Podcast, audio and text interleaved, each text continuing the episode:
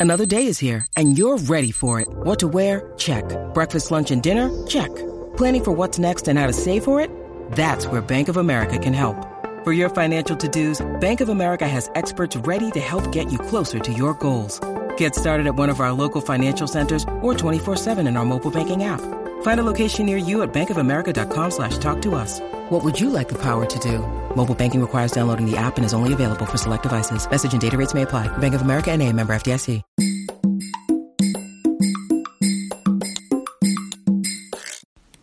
Welcome to Clinical Pearls in Obstetrics and Gynecology. In this session, we will cover hyperprolactinemia. Prolactin is released from the anterior pituitary gland, and of course, its main function is to aid lactation in the postpartum period. However, receptors are also found in the lymphatic system, gonads, and even the liver. The regulation of prolactin is somewhat complex. For stimulation for release, thyrotropin releasing hormone, as well as vasoactive intestinal peptide, or VIP, are stimulatory. In other words, they help release prolactin.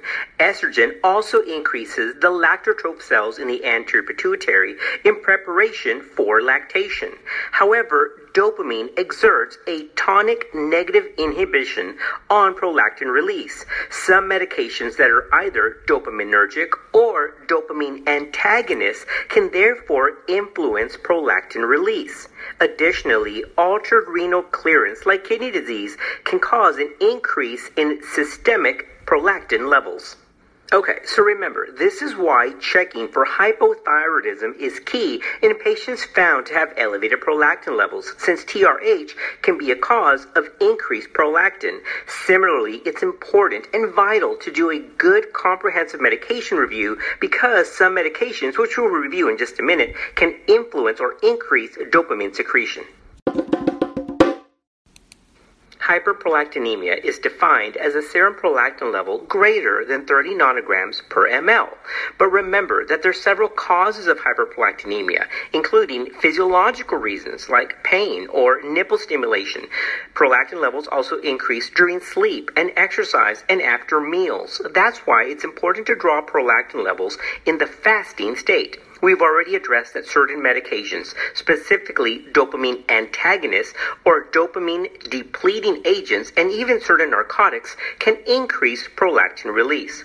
Lastly, there's pathological factors like disorders of the hypothalamus, the pituitary, and of course, we've discussed the thyroid for cases with usually mild prolactin elevations in which no pathological cause or medications can be identified that are causing the elevated prolactin levels, that diagnosis is called idiopathic hyperprolactinemia. A helpful mnemonic for the different potential causes of hyperprolactinemia is the word prolactins. That stands for pregnancy, renal failure, oral contraceptives or other meds, liver failure, adenomas of the pituitary, which we'll talk about in a minute, chest wall disease, including herpes zoster, thyroid disease, namely hypothyroidism, infiltrative diseases of the pituitary like sarcoid or histiocytosis X, nursing, and the stalk effect. Again, prolactins. The list of medications that can cause an increase in prolactin are somewhat varied, but in general, we can divide them into four general types antipsychotics, cyclic antidepressants, antiemetics, and certain antihypertensives. So remember, always take a detailed medication history. Symptoms of hyperprolactinemia in women include menstrual dysregulation, infertility, usually due to anovulation, and or galactorrhea. For women found to have an elevated prolactin levels, a TSH or thyroid stimulating hormone should be obtained since hypothyroidism can cause an elevated serum prolactin level. Additionally, for women that have elevated prolactin levels, a pituitary imaging diagnostic test is required. While a helical CT scan can be helpful, the test of choice is a pituitary MRI. Lesions less than 10 millimeters of mercury are considered microadenomas, whereas lesions greater than 10 millimeters are considered macroadenomas. Macroadenomas can present with altered visual field defects or headaches or other neurological symptoms. The treatment of hyperprolactinemia, whether it's associated with an adenoma or idiopathic, is still a dopamine agonist medication. This usually includes bromocriptine or the newer cabergoline. For women that have regular menses and an otherwise uncomplicated idiopathic hyperprolactinemia, they may be watched without treatment. However, most women who present with either infertility or amenorrhea will require therapy for regulation of their menstrual cycle. Even macroadenomas can be first treated with medications, since up to about 80% can see a 50% reduction in size anywhere from six months to one year of medical therapy. However, worsening of visual field defects or worsening headaches is a cause for surgery. Surgery usually includes a transsphenoidal approach. Okay, as we wrap up this session, let's just say a quick word about these treatment medications. Bromocriptine was the first dopamine agonist first used in 1970.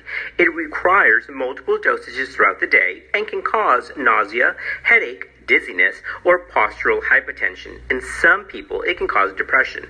Cabergoline is a newer medication and only requires dosage once or twice per week.